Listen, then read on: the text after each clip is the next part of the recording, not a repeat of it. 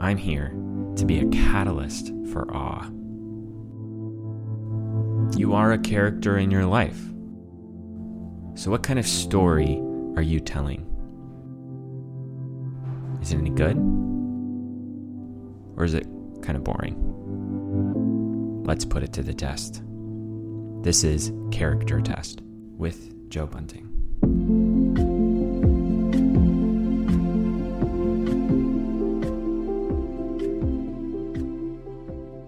Welcome to Character Test, my podcast about the characters we love and hate in the books we read, the films we watch, and the lives we lead. My name is Joe Bunting, and I'm a best selling author and the founder of The Write Practice. And I'm Alice Sudlow. I'm the editor in chief of The Write Practice and a StoryGrid certified editor. So, this is a unique episode because today, my book, Crowdsourcing Paris, a real life adventure story set in Paris, was officially published. Woohoo! It's out! So exciting.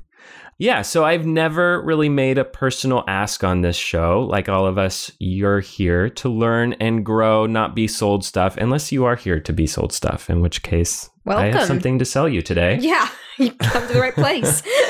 so today I'm going to ask you, dear listener, for a favor. Please go check out my book, Crowdsourcing Paris, on Amazon, Barnes and Noble, or wherever you buy your books online. And if it looks like something you'd enjoy, buy yourself a copy. And if it doesn't look like something you'd enjoy, buy a copy for a friend. Why not? or like buy a copy to go leave on a park bench and kind of surprise book bomb the world. It's a beautiful idea. I love It that, is. Alice. Yeah, Sounds like a great adventure. it does. So I've been working on this book for five years, and I'm actually really proud of how it turned out. I would be honored if you'd read it. Plus, we're doing something really fun for this launch, which is that you can actually get over $230 worth of bonuses if you purchase the book in the next two weeks. So, real incentive to go leave some copies on park benches, is what I'm saying. The first bonus is a live class on how to write a memoir that Joe will be teaching, which is worth $200. The second bonus is a new short book about a second real life adventure that Joe took with his family in Bordeaux in France. That's called Crowdsourcing Arcachon. And the last bonus, and this is my favorite, is a Paris walking guide and illustrated map. It's really pretty. It is cool. I Yeah. have one on my wall right now. It's looking very nice. Well, on the wall might be generous. Next to the wall is maybe Wow. more accurate. You can't be hanging things. It's way too much work. So, yeah, you can get all of these bonuses just by purchasing the book and then forwarding your receipt to crowdsourcing paris at gmail.com. And we will have all of that info in the show notes as well. On top of those bonuses, I'm also doing a giveaway, something a little bit crazy, honestly. I want to fly one person to Paris on me. And I said the map is my favorite bonus, but this is my actual favorite bonus. Well, it's not technically a bonus, but this one is still my favorite. Why look at a picture of Paris when you could go look at actual Paris? So true. So you can find all the details and enter to win that flight to Paris over at charactertestshow.com slash Paris. And who knows, maybe you'll be leaving for Paris soon. So, in honor of the launch of my new book, Crowdsourcing Paris, we're doing things a little bit different today. As always, we're going to start by putting a character to the test. Alice and I look at a character in a book we're reading or film we're watching and ask, is this actually a good character? And also, what can we learn from that character? What character are we talking about today, Alice? We're talking about our first real life character, Ernest Hemingway, as depicted in his memoir about living in Paris, A Moveable Feast. And after that, we're having an informal conversation about travel and adventure with Max Dubinsky. Max is a writer best known for his short fiction. He's the author of the graphic novel Dislocated, and his short fiction has been published in Longleaf Review, Outlook Springs, and McSweeney's. You can find links in the show notes to his work online. He also has the first line in the first chapter of my new book when he completely ruins all of the plans that I had for Paris. You'll have to read the book or listen to the interview to find out more about that. It's a pretty funny story. In our conversation, we talk about how Max left everything to travel around the country for a year, how he abandoned his original road trip plans to go see about a girl in Ohio, how he eventually married that girl six months later on a mountain in Colorado. We talk about adventure, the importance of getting out of your comfort zone, and share a lot of great stories. This is a fun conversation that I know you're going to enjoy. The last part of our show is our character study, where we ask what we can learn in our own lives as we try to live a better story. Thanks for listening to the Character Test Show. We have a free prize for everyone who listens to this episode. I'm not going to tell you what it is, although it probably will have something to do with my new book. So you'll have to find out for yourself. You can get it at charactertestshow.com slash episode 16. Again, go to charactertestshow.com slash episode 16 to get a free prize related to this episode. All right, Alice, it's time for the character test portion of our show. Today, we're examining Ernest Hemingway and his memoir, A Moveable Feast. We are. So, why did you choose Hemingway to test? So, a good friend, Jeff Goins, gave me a copy of A Moveable Feast when I left for Paris when I was going to write this book. And I read the whole book while I was there, some a little bit beforehand. It was amazing to kind of be in Paris and see the things that he was describing. He was living there in the 1920s during this amazing time to be in Paris, where there were all these artists and writers there. This was kind of just after World War One. The economy in France was not doing so well, and it was really cheap to live in Paris. And so all of these artists just kind of descended on the city, and it was a really exciting time to be there. And I read this story and thought, wow, I would love to be having this experience in Paris. And also, I wasn't really having that experience or that particular experience. I was having a different kind of adventure. But there's so many things about this memoir that I love and that resonated with me as a writer. He's kind of reflecting back on how he became a writer in Paris. And it felt like that's what was happening to me too, a little bit. So it was kind of moving. Yeah. Yeah. It was a ah. movable moment. A, a I, moving moment, anyway. I did catch that. I was wondering whether I should go for the pun or whether it was a stretch, even for me. I decided it was a stretch, so I'm glad oh, you dove I'm glad I blundered my way through it. All right, well, let's put Hemingway to the test using our four criteria for what makes for an interesting character. Uh, the first one is his goal. Does Hemingway have a goal in A Moveable Feast? And what is that goal? Yeah, I don't know if he has an explicit goal that's like clearly laid out in the story, but his goal seems to be to become a writer and specifically to become a great novelist. And he is sort of figuring that out. He starts the story as a newspaper reporter and then slowly kind of earns his chops as a writer. And you know, then all of a sudden he writes Sun Also Rises. It talks a little bit about that and becomes world famous. Um, so he accomplishes his goal. He wrote this book at the end of his life, in the last, I think, six years or so of his life, as he was looking back on everything that he had done and the things he was proud of and the things he was not very proud of. And I think he was reflecting on what it meant for him to become a writer in Paris at that kind of amazing time period. Yeah. So, yes to a goal, although not necessarily an explicit goal. But does he have to overcome challenges to accomplish his goal? And can you point to some? Yeah, so this is where I'm not quite sure whether he passes this part of the test. He does experience some challenges, but I wouldn't say that the book is really about the challenges, like in the sense of a novel or a narrative would be about the challenges. A lot of the book is sort of him kind of just being around these amazing people like Gertrude Stein and F. Scott Fitzgerald, Ezra Pound, all of these kind of incredible characters from the you know early 1900s and it's not so much about like the challenges that he has to overcome to become a writer. Yeah it's not really about a single goal that he is pursuing over the course of the book and the ways that he faces obstacles along the way. But what about decisions? Good characters make decisions. Does he make any decisions? So again this is where i'm not sure he passes the test completely. I do think he makes a couple of decisions. There's a very major decision he makes right in the very end of the book, which we'll talk about more in a second.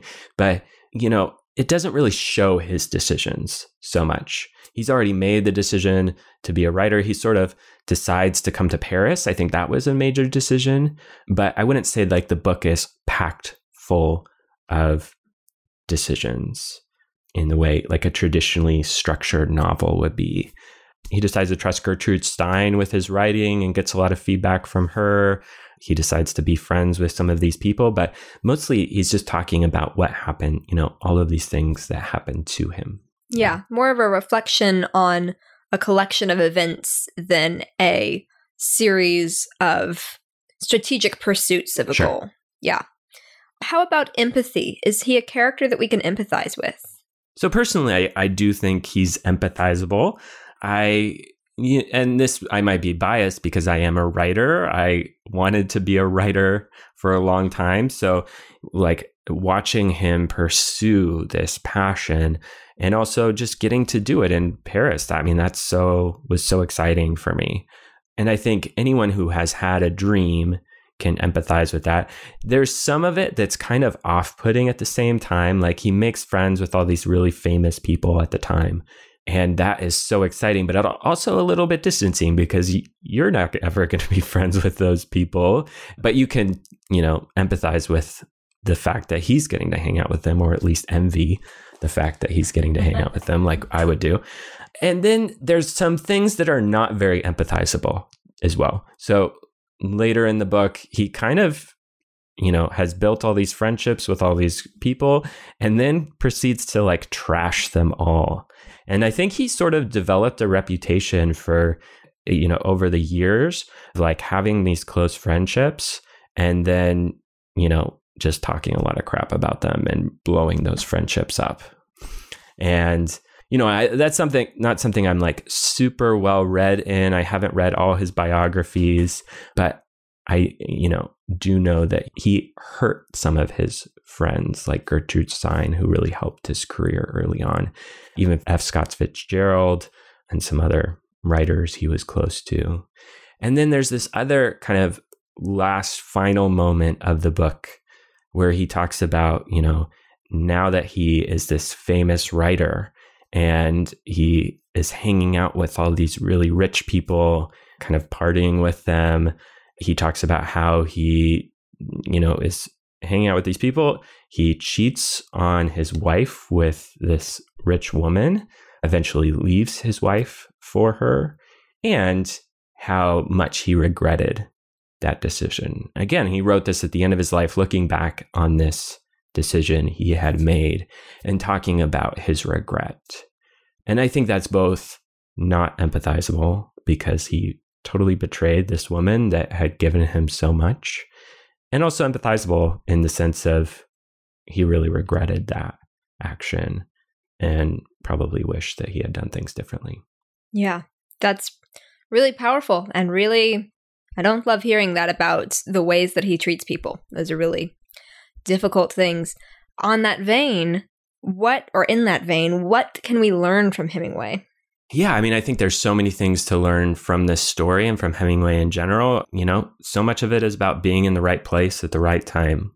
If he had not been in Paris during this period of time, I don't think that we would look back at Hemingway as kind of the master of novel writing in the 20th century that we do. But because he was there hanging around all of these really genius people, that gave him so much credibility and this sense of genius. And he learned so much from them as well, you know? So it's just so important to like, where can we go to really master our craft, whatever, whatever that craft is? Where is the place that we need to be to really become that expert like he was? Yeah. In that vein, I already used that analogy, but I'm mm-hmm. using it again. Apparently, I'm stuck on one analogy today. In that same kind of idea, you were telling me earlier today about the title A Moveable Feast and how that connects with kind of this everlasting concept of Paris, no matter where you are. Could you talk a little yeah. bit about that? And then I have a follow up question for that. Yeah. So, one thing he said, the reason why the book is called A Moveable Feast, and I'm not going to like try to quote it exactly because I don't remember the quote, but he basically says, like, looking back at Paris, Paris, these memories of Paris always stuck with him. And they were always kind of nourishing his soul the art, the culture, just the atmosphere of Paris. And it became this movable feast for him in his life that Paris was always with him, that he was always being nourished from those experiences. So, my question is do you think it's Paris? I mean, obviously, you went to Paris as well. He went to Paris. He went to Paris at a very specific time during very specific circumstances when he had a very specific goal that lined up very well with all of those circumstances. So there was a lot more than just the place of Paris there. Do you think that it's Paris? Do you think that anyone can travel to Paris and find themselves or is it some is it Paris and something or is it something else that you and he both found in Paris? I will say there's something about Paris. It just has this thing that I can't really describe and it's it's a cultural thing. It's like an atmosphere thing. It's in the food in the water just being there kind of changes you. And of course it's not just paris you know? Like i went to a very different paris that hemingway went to and i think i was nourished in a very different way from that experience. So he had the benefit of hanging out with you know, or at least around Picasso and T.S. Eliot, James Joyce, all these amazing, you know, people from history. And I didn't get to hang out with any of those people. Did you uh, hang out with today's modern famous no, writers? not at all. It's way too expensive for those people. But I do think there's something special about Paris in the sense of, yeah, it just has this almost slowness to it and this focus on kind of simple pleasure simple enjoyment of life, not necessarily extravagant enjoyment, although it does have some of that. But I think in Paris, you realize there's nothing really better than a loaf of really good bread baked at the perfect spot and some really amazing aged butter. And every Parisian would probably say a similar thing. And just they have a, a huge amount of focus on these small, simple pleasures that I think everyone can learn from and should experience someday. All right, we should all go to Paris. Yeah. That's why you're sending at least one person to Paris. Exactly. to make sure that you get some really good bread baked at just the right time, at just the right place, with the correct aged butter. That's your goal. Yeah, I'll tell you all the best spots. Perfect. all right. Well, that's it for Hemingway. Let's get into our interview with Max. Well, welcome to the Character Test Show, Max. Great to have you here. Hey, Joe. Thanks for having me on. So, today I want to do kind of less of an interview and more just a chat about travel and adventure and how it shapes us. And I want to start by throwing kind of a curveball. Normally, we ask this question at the end of every interview, but I'm going to surprise you oh by asking at the beginning. Okay. So, what is your favorite character from a book or a film? Does this have to be travel related? No, whatever, whatever you want. In general, my yeah. favorite character from book or film. Just starting with the easiest question first. Yeah, I'm going to give you a character. My I have like an obvious answer and a less obvious answer. Okay. So my first response is the character Ransom from the C.S. Lewis space trilogy. Oh, yeah was something I was introduced to a few years ago. And if you want to talk travel, it's like the ultimate travel trilogy, oddly enough. And it's about, you know, Ransom is just this guy, he's this doctor on Earth, and he gets a, and he gets kidnapped by two men who take him into outer space to a planet that they think has alien life, and they try to sacrifice him on that planet. But the planet is like uncorrupted by humanity and anyway, so he, the adventure that he goes on and the experience that he goes on, I just always, I love those books. I love that character. Mm. I love his name. What do you love about him? You know, I don't know. It's a tough answer because he's very very quiet and i so and he's maybe kind of the opposite of me because i feel like I, I i can get loud and i do love to talk and ransom is very meditative and seems to listen yeah before actually answering and making decisions and that's just an admirable quality Hmm. but another character that also came to mind and this was only just because my name is Max, and I my, my mother named me because she was watching the Mad Max Beyond Thunderdome movie. Wow. That's a And- huge legacy. It is. She was wa- Mad Max Beyond Thunderdome came out, Oh my gosh. and they had a few names set aside for me. One of them being John Elton, and my mom was nine months pregnant with me, and she saw Mad Max Beyond Thunderdome. she and was was like, like, Mel That's Gibson. it. I just need to have more of him in my life. Yeah, Max. She was like, Max is it. Max is going to be his name. Wow. And in the '80s, it was still a very uncommon name. Yeah.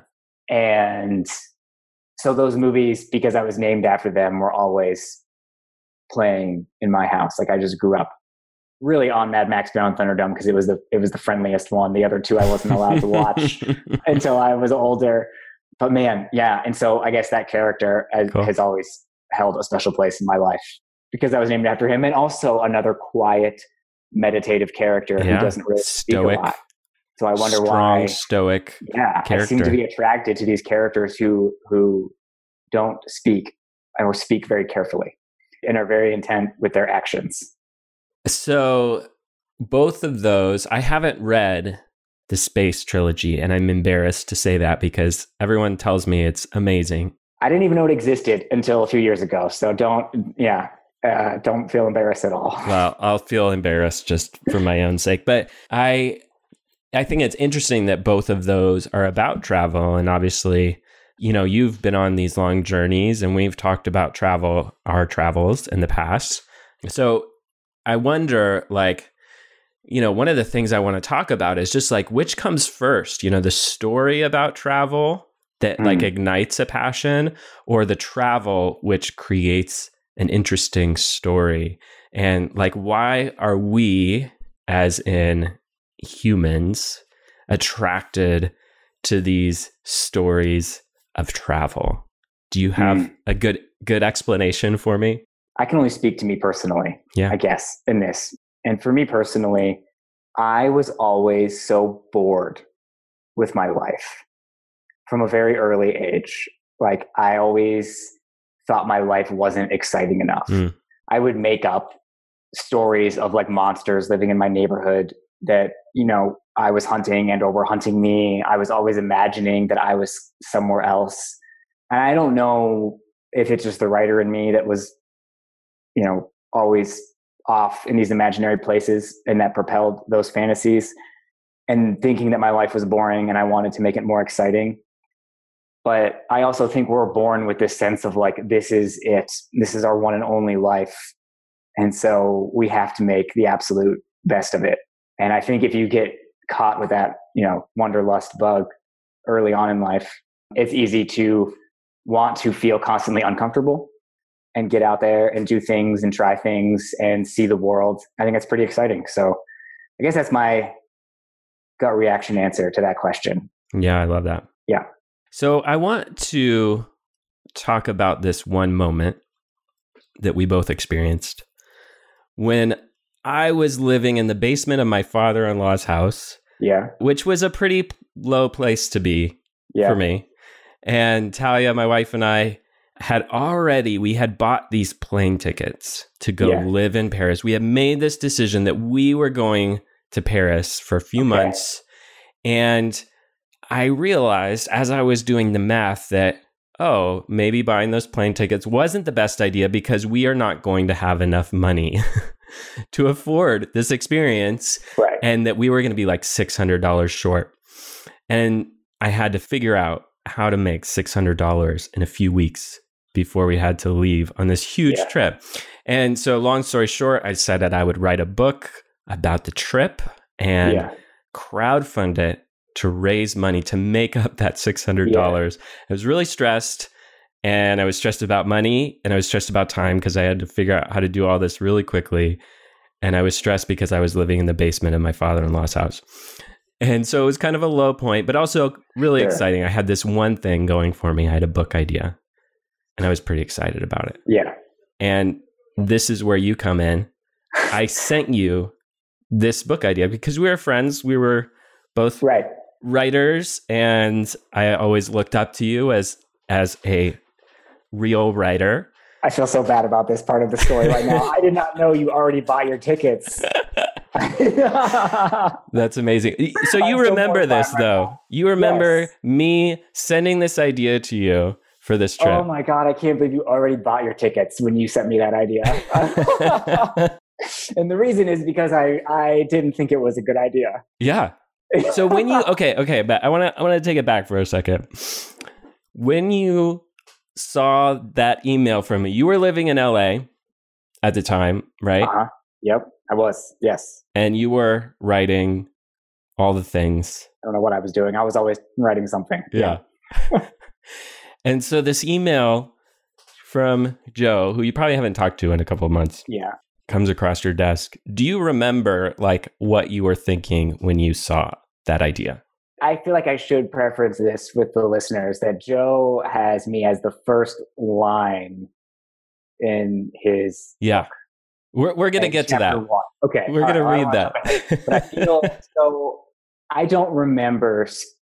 I mean, I have to go dig up that email yeah. and, and look at it. But I do just remember thinking to myself, like, why? Yeah. I was like the. I was just like, like I could not understand the why. I guess, which is I was just like, what's the like? What is the point of of this? I wasn't excited in that moment by your idea. Yeah. I, I think that's all I can really remember is that like I just in that initial moment I was just like, mm, all right, whatever. Like, Whatever. yeah, That's so great. All right. So, well, well with that preface, I want to read oh, this Oh, man. section from my book. So, this is from Crowdsourcing Paris, my new memoir, which is coming out soon. And Max has the very first line in the first chapter. Which I was originally honored by to hear, and then I read it. I was like, this is the line. well, you sort of changed my life with this line. Oh, so, okay. Well, I I, think it's going to be a, fine Oh. long term. All right. So, this is chapter one, Paris. It sounds, I don't know how to say it, kind of selfish and boring, Max had said. It was a month before Oh. our flight. We were living in Talia's parents' basement, had to move out of our apartment to save money for France. But when I added up our budget, I realized that we would be $600 short of what we needed to live in Paris. How was I going to find $600 and keep this trip alive? My first thought had been to sell the guitar I had since I was 16, that I had traveled from California to Georgia with when I first started dating Talia. Paris was worth it, I thought. Aren't you a writer? A friend told me.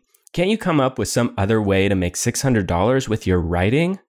Huh, I thought. And that's where the idea to write a book, a travelogue about living in Paris with my wife and 10 months old son came from. Except Max hated the idea. Paris is kind of tame, you know, he said. I don't know if that alone will make a very good story. I had been a fan of Max's writing before I ever met him. He was on a long road trip at the time, Jack Kerouacking his way through America, staying in campgrounds and on people's couches, writing short stories in coffee shops in the Midwest, and blogging about the whole experience.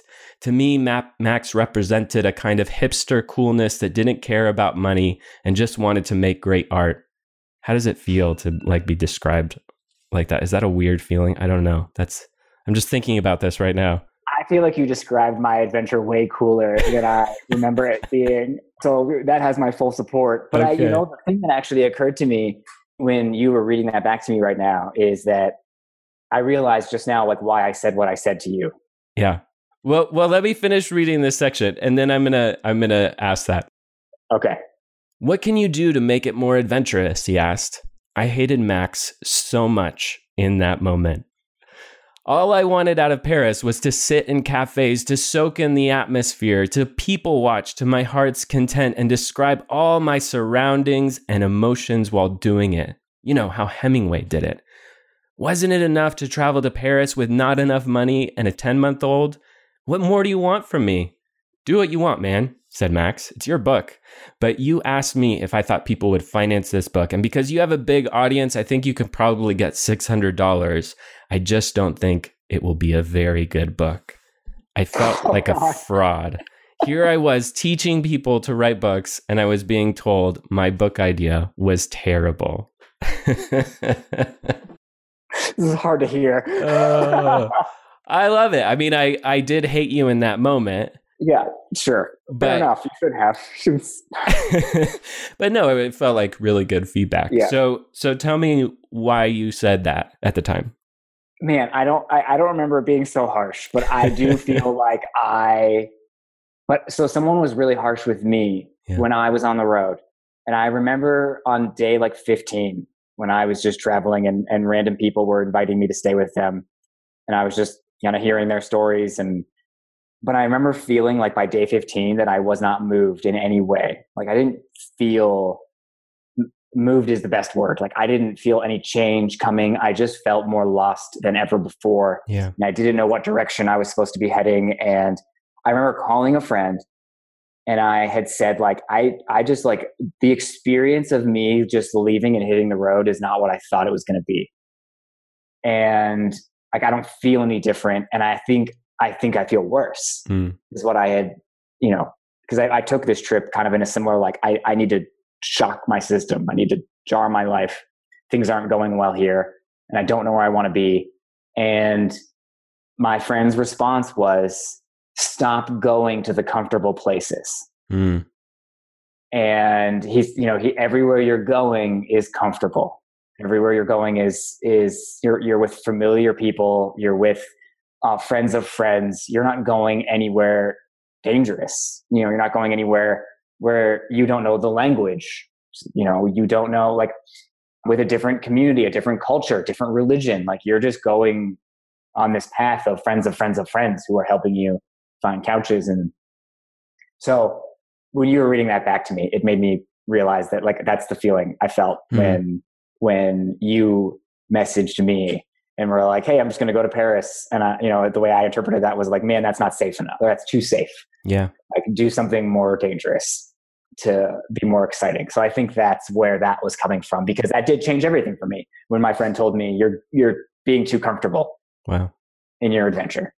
So it's so funny like right after that in the book I talk about my father-in-law who had given me similar advice and it was like two or three or or four really people had mentioned like this there's something missing from this book. I think you need adventure and they said that word like adventure. You need yeah. to have adventure.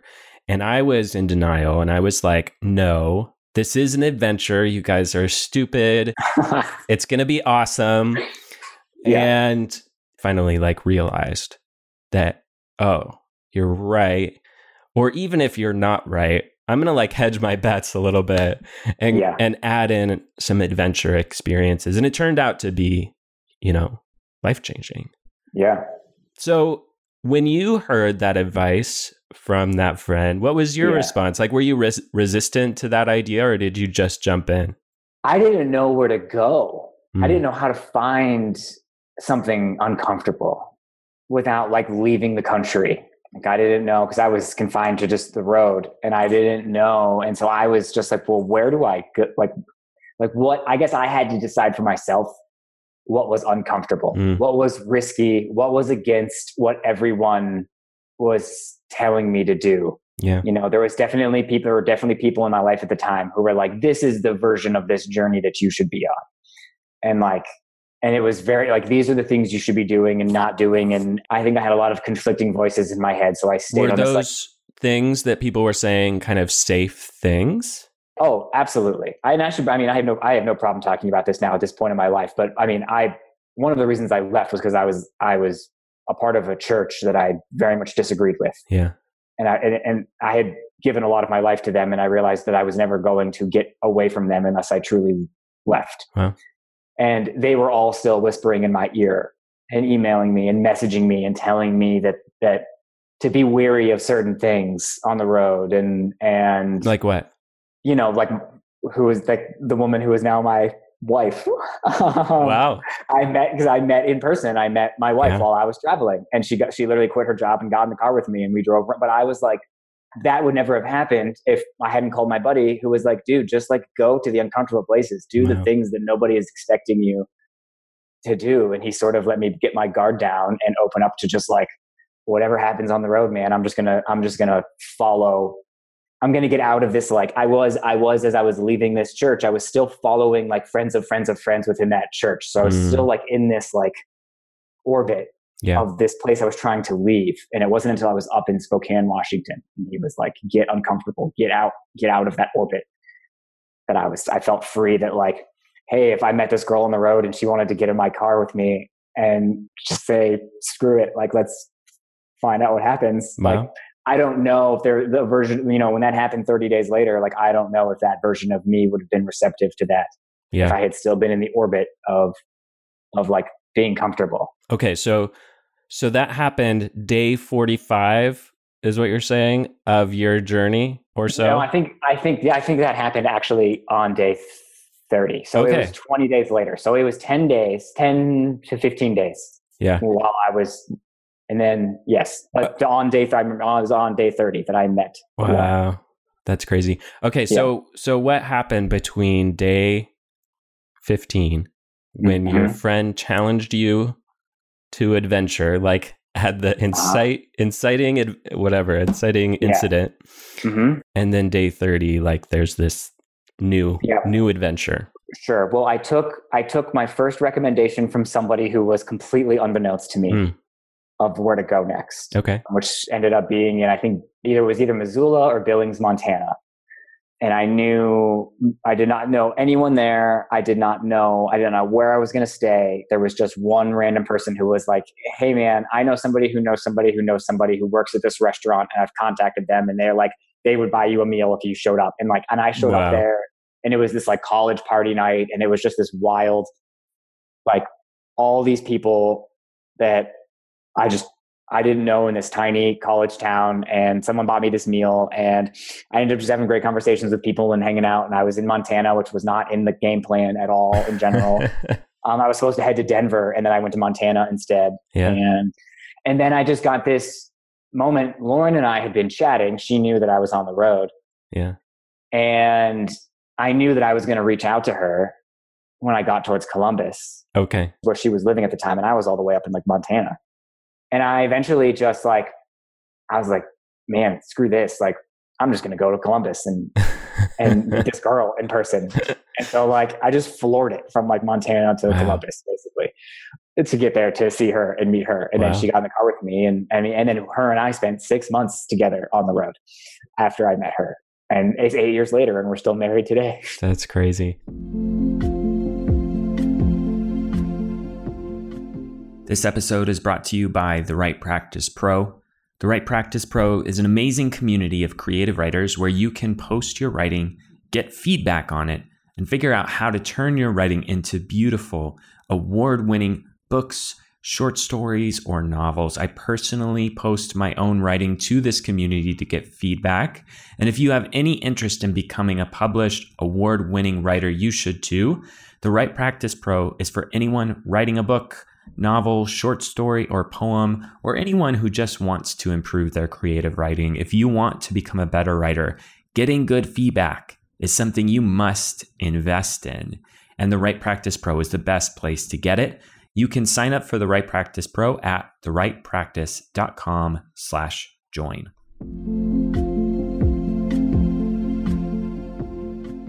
All right. You were in Montana. Where did you sleep? Like, did you have money for a hotel room or something? I honestly do not remember where I slept that night in Montana. I must have slept in my car or a hotel room. I do know that I spent the night in this house that like seven dudes were living in Oh, wow. in Billings on my way through Montana. So I think I stopped in Missoula, Montana Okay. first. I don't know where I spent the night that night. I think it, I must have spent the night in a hotel in my car. And then and then I went to Billings and there was like seven dudes there and they and there was nothing in Billings, Montana. So I stayed like one night there yeah. and then left. And then you went straight. You're like Yeah. hanging I out with I had- seven dudes, and I'm like, I'm done with dudes. I'm going. I'm, I'm headed. I'm headed to see Lauren. I did stop in Denver. I stopped in a few other random places on the way, Okay. but like I got there as quickly as I could, and because that was like what I wanted. I was like, I want to go. I'm gonna go. Well, I like. I was like denying myself. I feel like what I wanted Hmm. while I was traveling, Yeah. in search of like I like some greater voice to tell me like this is where you should be. And I was like, well, I'm just gonna go do what I want Hmm. instead of what these people back home think I should be doing, what I'm waiting to hear I should be doing. I'm just going to go do what I want and see what happens. Yeah. Oh, I did what I wanted. Well, And- that's funny because your advice to me had the exact opposite effect. I spent like two months in Paris doing what other people wanted me to Yeah. do that made my life very uncomfortable. but your idea is a very cool idea. Yeah. And I wish I had almost done that. I wish that I had been driving around and, and, made, te- people telling me like, go do this thing in South Dakota, go Yeah. do this, go cross the border into Canada and, t- you know, talk up a stranger at the bar. Like, I don't know. I'd be like that. That's yeah, a cool it sounds it sounds really fun and in the past it's pretty fun. In the present it was very uncomfortable. Sure. Okay. I can't. I, yeah. I, I, I think you wrote something in one of your chapters about like some strange, like, hey, go to this place and meet this stranger, and they may or may not be wearing like a baseball cap or something like uh-huh, that. Yeah. And I would feel super weirded out by that. It- Of like- yeah, there was a lot of super weirded out feelings. But, you know, I mean, I think that's that's where it's those places in between what you have planned Yeah. and the next thing that really exciting stories come from, Yeah. you know?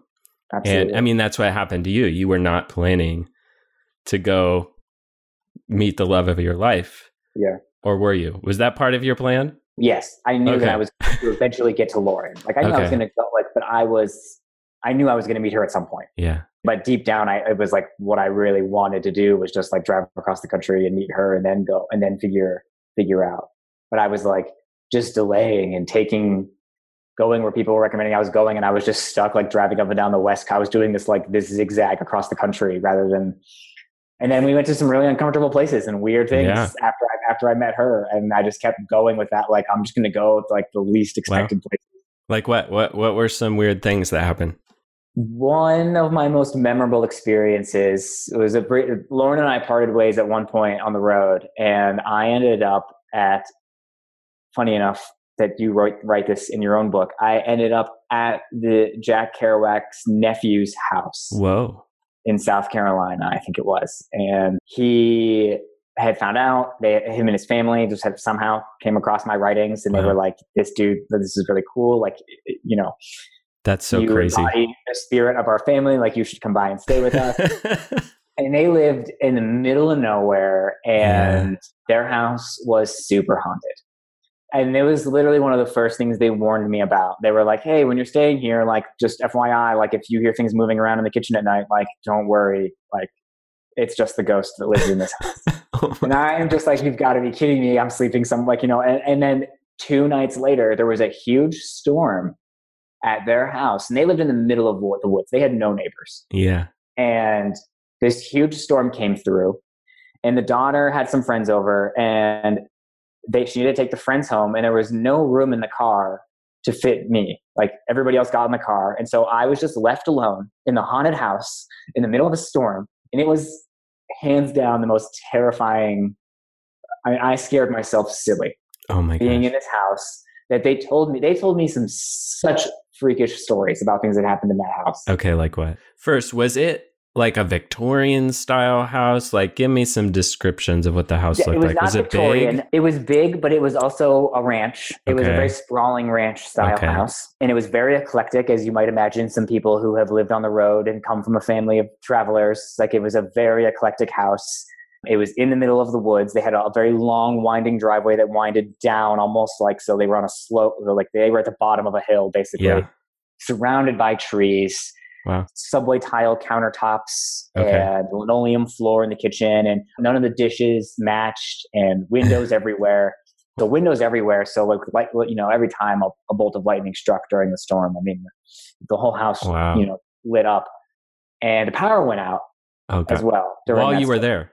while i was there, by yourself. they had left to go take their friend home Oh because her gosh. friend was worried that like a tornado was coming and she wanted to go home. I think Yeah. was if I remember correctly. And so yeah, so I was left alone in this house of this like nephew of this famous writer and traveler. And it's super and also so many weird things and pictures Yeah. and and I just remember one of them, you know, just saying, "Hey, if anything," because they would always tell me that they would wake up constantly and find their kitchen rearranged. So that was always their like, you know, and so they're like, "So if you hear anything in the kitchen, just like don't worry." And I, you know, and I couldn't tell, and, and who knows, maybe they were just really, you know, yanking my chain, Yeah. and they were. But I was petrified that night during the storm, alone in the woods in the house that they told me is clearly haunted. I sat in my bedroom that they put me in and just wrapped myself in this blanket. I covered, just laid there as it was going on. And then, oh man, yeah. I eventually, I eventually got so spooked being in the house that I that I got. I went outside and got in my car. In the lightning. dro- yeah, I went outside, got into my car, and drove it to the top of the driveway and just sat during this huge storm Oh knowing that a God. tree could fall. Like I, I felt safer sitting in my car out in the middle of the woods during this storm than I did sitting in their house that night by Wow. myself. Now, did they come back? They did. They came back, and of course, I made it out. I was like, "Oh no, I just I couldn't get any service." I just totally played it off that I was like trying to make a phone call. Of uh, course. in my car. Yeah, It makes fine. complete sense. just- yeah. So anyway, that was the spookiest night, and I yeah. Wow. So what were you like? story. Were you worried that the ghost was gonna like come back and murder you in your sleep with the kitchen knife, or Yeah, like? I don't, you know, I don't know. I so i should say, like, I totally believe in ghosts. Yeah. I was still shaking loose a lot of beliefs in my life during that time, and I grew up in a house where my mom would always say that she didn't believe in ghosts, but Mm. if sh but if but if they were real, they must be evil Oh. because all the good ghosts would be in heaven. oh. So my mom grew up saying that that like, well, there's no such thing as ghosts, but if there is, they must be evil because you know if you were a good person, if you were a Christian person, you would be in heaven. So you were So- thinking these are like These are demonic obviously evil go- yeah, creatures. basically, yeah. My mom very, very, she really messed us up growing up, being like, ghosts aren't real, but demons are everywhere. So like, watch out. And so it was just like, you know, being obviously horribly petrified still at that time of my life. You know, being like, oh man, if there's a ghost in this house, Oh it's got to be. It can't be a good ghost. So I believe now in both friendly and unfriendly ghosts. I don't think they're all. That's a great story. All right. Any other fun adventures that you can tell us no- about? no, I mean, nothing topped. I mean, in, in that season of my life, I mean, Yeah. nothing tops. You know, meeting Lauren, and we decided just to elope while we were on the road together, and we just got you know married on some mountaintop in Denver. That was toward the end of your journey. Was toward the end of our journey. I had no money left. I had a couple hundred bucks left to my name, and I and I and she. I don't know where she was. She was staying with whoever we were staying with at that time, and I left, and I went out to go buy a ring, and I had well, I don't know four hundred dollars to my name, and I and in cash. I took it all. I took it out. I took three fifty of it out, and I walked into a jewelry store. And I said I need to buy an engagement ring, and I set it. I set my three hundred fifty dollars down on the counter, and the jeweler looked at me and said, "Are you trying to buy an engagement ring or a promise ring?" And I literally picked up my money and walked out of the store and went to another jewelry store. Good for you. It's amazing. And those people, and I just said, "Hey, look," I was like, you know, Lauren and I are, you know, these we're just traveling. We're just, you know, these vagabonds. Uh, we felt we met on the road. We fell in love. Like, I want to marry her. What can I get for, you know, three hundred and fifty dollars? And she still wears that engagement. She still Wow. wears that same engagement ring today. That's amazing.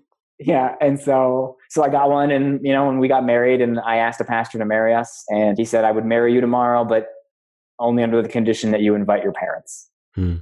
You need to tell them that you're getting married, and they can say they're not coming, but I'll marry you as long as long as you have like extended the offer to them. So we told our parents, and just my mom came, Hmm. and so we got married. So that was obviously the ultimate adventure part of that story. And then it was a whole new adventure once we settled down and got an apartment together and realized that we were married. and we're not on the road anymore. Yeah, And how do you navigate going on this like crazy whirlwind romance Yeah. of like meeting a stranger on the road, falling in love, having this great passionate romance, getting eloped, and then like getting an apartment together and realizing that like the adventure is over. And now you don't have a, a trip, you have a cat. Yeah, and now two cats. yeah, we have a car, we have two cats in an apartment. That's amazing. Yeah, So- man, so So after that, and even up to now, like, do you ex- still experience wanderlust?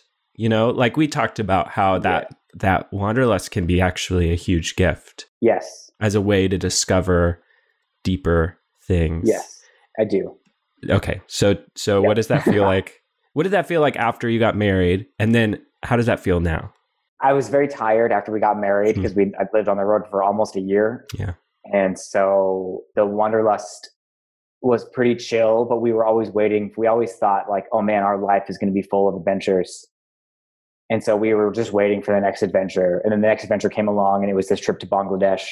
And so like we flew halfway around the world together and, and went there for a while. And then really after that trip, like it just, we just made it a point to wherever we were that we would never, that we would explore everything. So, I mean, we lived in California and we explored every damn part of California, either by car or by plane. And I don't know. And now I guess as the older I get, we just are a little more, we're just better with our money and we make sure we save for adventures mm. outside of America. Yeah. Now, you know, now that we're older and, you know, so it's, it's, we definitely still feel it, but we're more intentional and less sporadic. Hmm.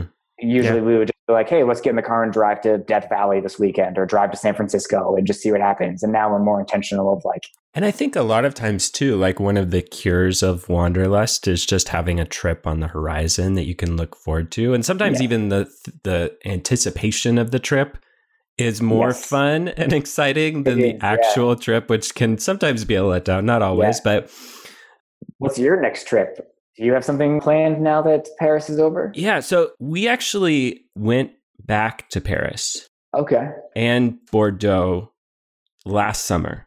And that was kind of a, a redo. In some ways, Paris was amazing and life changing. And in some ways, it was really hard. And there were some bittersweet things about it.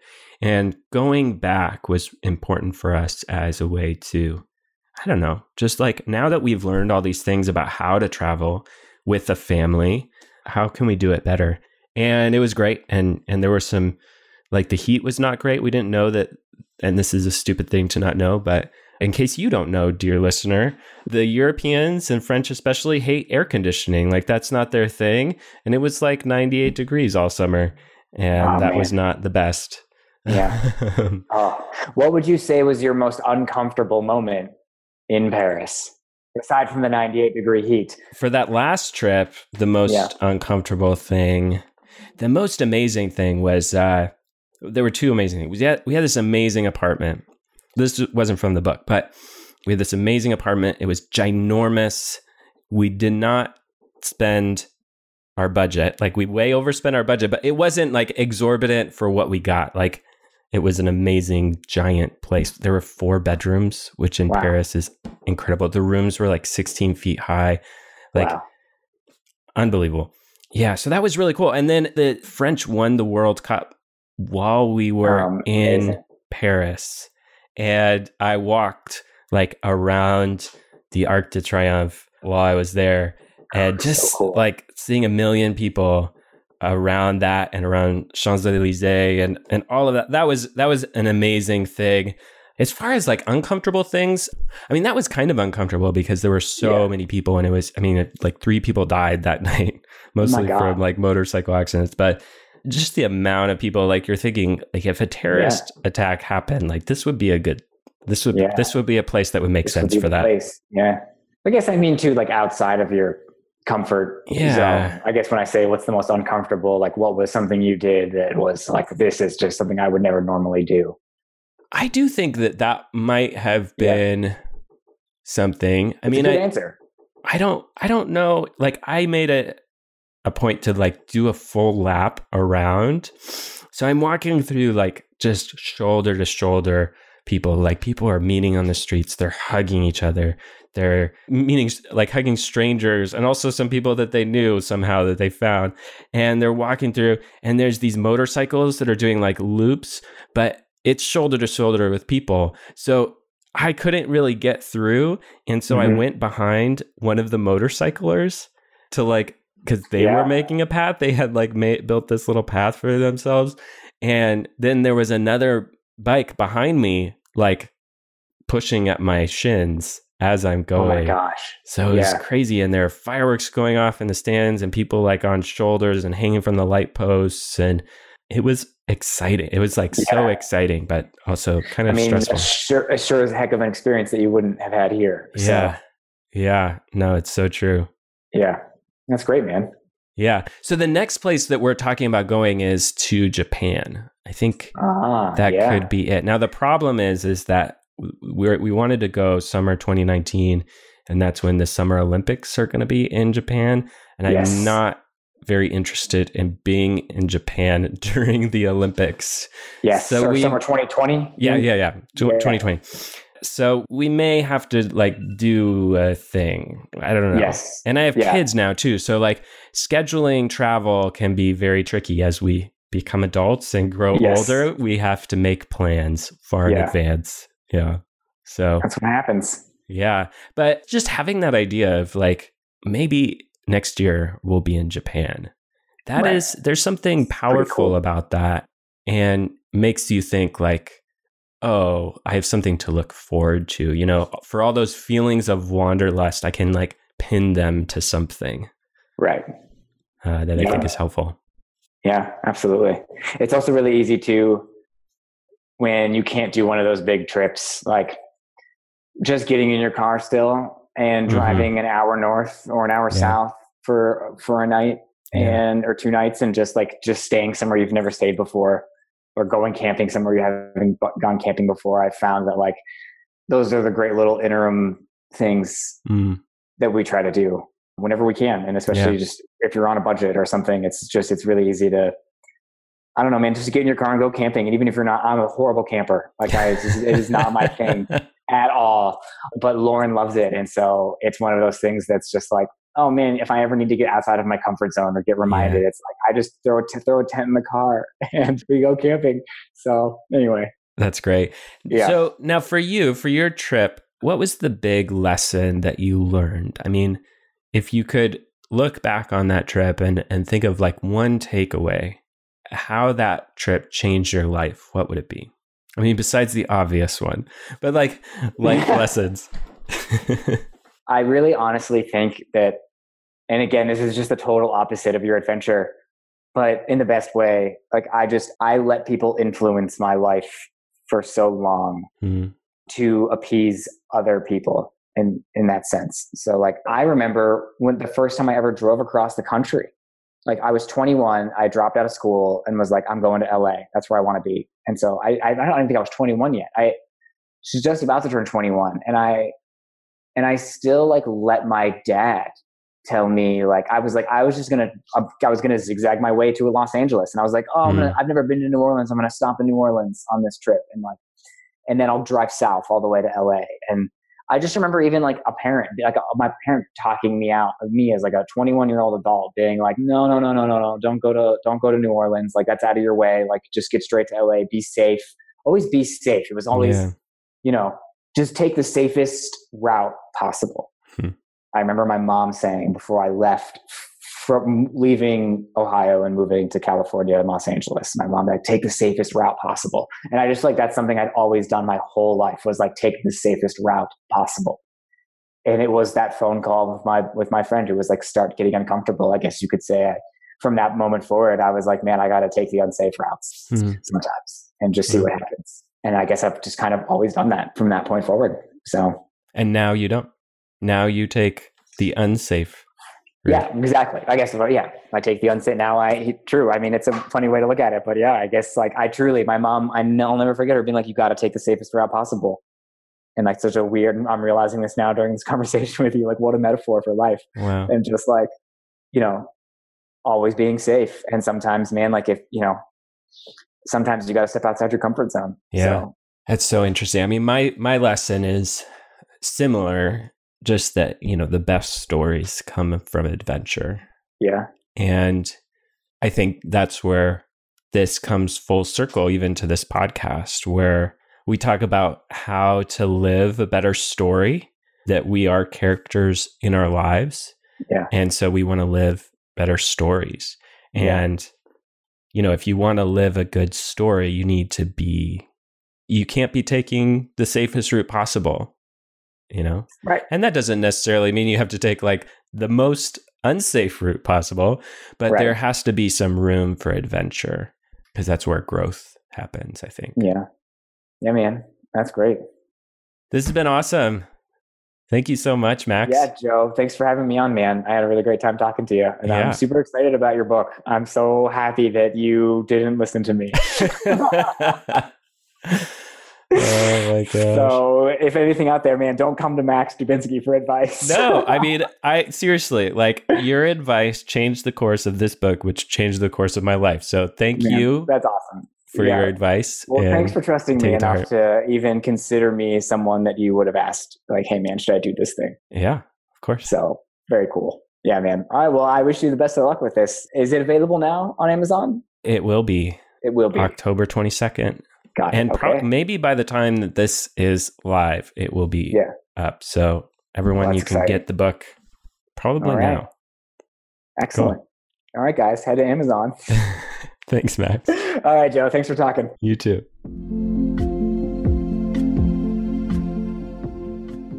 All right, let's get into our character study segment of the show. This is where we ask what we can learn from Max's story and apply to our own lives as we try to live a better story. All right, Alice, what was your takeaway? So, really, this whole conversation for me was about this concept of being uncomfortable and welcoming discomfort and danger. And there were a couple of points that the both of you made about that that I particularly liked. One was what he said right at the end about his mom's advice to always take the safest routes possible. There are so many routes you can take to places or take in life, and the, the goal is to take the safest route possible. And how now he chooses to take unsafe routes, literally and metaphorically, not necessarily to look for the most unsafe route possible in every situation, but to kind of shake it up from the safest route possible in every way and invite some unsafe routes in because that's where the adventure comes in. That's where opportunity for change comes in. And that's resonated so much with that concept that he was talking about at the beginning of when his friend challenged him and said that you're too comfortable. You keep going to familiar places with friends of friends where you know the language, you know the culture, you know what you're doing. The thing that he needed to do was to go to uncomfortable places and do the things no one is expecting you to do. This idea that just leaving isn't enough, just leaving where you are and going somewhere else and traveling, that's not enough for adventure. You have to choose discomfort, which, depending on what you do, might be inherently part of the travel, but it also might not be, or it might not be in the way that you need it. He had to decide for himself what was uncomfortable and what kinds of discomfort he was going to pursue. And the things that are uncomfortable for him might not be uncomfortable for me, or things that are uncomfortable for me not not be uncomfortable for him. So it's this question of what does discomfort really look like for you and what do you need to pursue i thought that that was really thought provoking Hmm. Yeah, I love that idea of getting out of your comfort zone. I mean, I think that has been so important for me and my growth. And I have fairly well defined comfort zones that I like to sort of sit in as much as possible. And at the same time, I want to grow and I want to become a better person and a better dad and a better writer and a better human. And to grow, I think you need challenge and you also need contradiction. And one of the cool things about travel is that you see things that kind of confront and are kind of outside of your worldview. It just kind of breaks the way that you look at the world. And what some people do is they see that thing that doesn't make sense to them and they either ignore it or they try to talk about why it's wrong, you know? But I think what an alternative is that leads to growth is to expand your worldview and say, wow, maybe the world is a little bit bigger than I thought it was.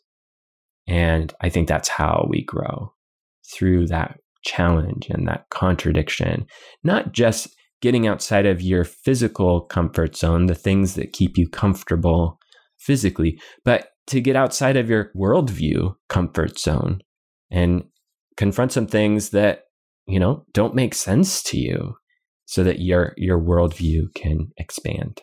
Yeah. I completely agree about that concept of challenge. Can I share a controversial opinion Yes. For just a half second? It's a little one, but the concept of a comfort zone, I agree with the concept of a comfort zone. I feel like I've heard the term comfort zone so many times in my life that I just kind of hate that term I just a little blame bit. I just every time I hear it, I'm like, it's just a little bit of skin crawliness. But I will also say that that I think that that concept of challenge is really important, and the concept of being faced with things outside of your worldview. And there are times I think when just circumstances in life outside of our control make us confront things like that, where we are faced with things outside of our worldview. But not necessarily all the time that that's something that we can also shield ourselves from a lot of the mm. time or that we just don't have a, con- a lot of control necessarily over what circumstances are going to create that and the cool thing about travel the one of the reasons i think why it's a route that both max and you have taken why it's a route that we can kind of talk about in this this kind of area of comfort and growth is because this is a way that we can control. This is a way that we can choose. I'm going to put myself in an uncomfortable situation, so I'm going to leave. That is a, a physical representation of the worldview discomfort that I am choosing to put myself in, and I'm going to go. I'm not going to wait for circumstances to challenge my worldview. I'm going to go out and actively seek out circumstances that will do that to me. So, in a way, it allows us some avenues of choice, not exactly control, but some level of control over saying, I choose discomfort now. I'm ready for discomfort and I'm going to rush headlong into it. yeah, you can be very intentional about finding those opportunities for growth and chances to get outside of your comfort zone. Ugh. Alice's favorite word. what if we found chances to get outside of this linguistic rut that we found ourselves in? We're discovering so many new little buttons to push. We have empathizable Oh my goodness. and now comfort zone. Oh So my great. goodness. Why am I why am I revealing my weak spots here? I was looking for empathy and instead you're weaponizing these against me. I- I'll I'll do my best to avoid that word, or I'll just try to put you out of your comfort oh zone. oh my goodness. Can I say your Just best kidding. to avoid it not not going well so far? I- I will not do that. I had something so profound to say, but That's then I why lost it. that's why I derailed it with my small Perfect. irrelevant unpopular opinion.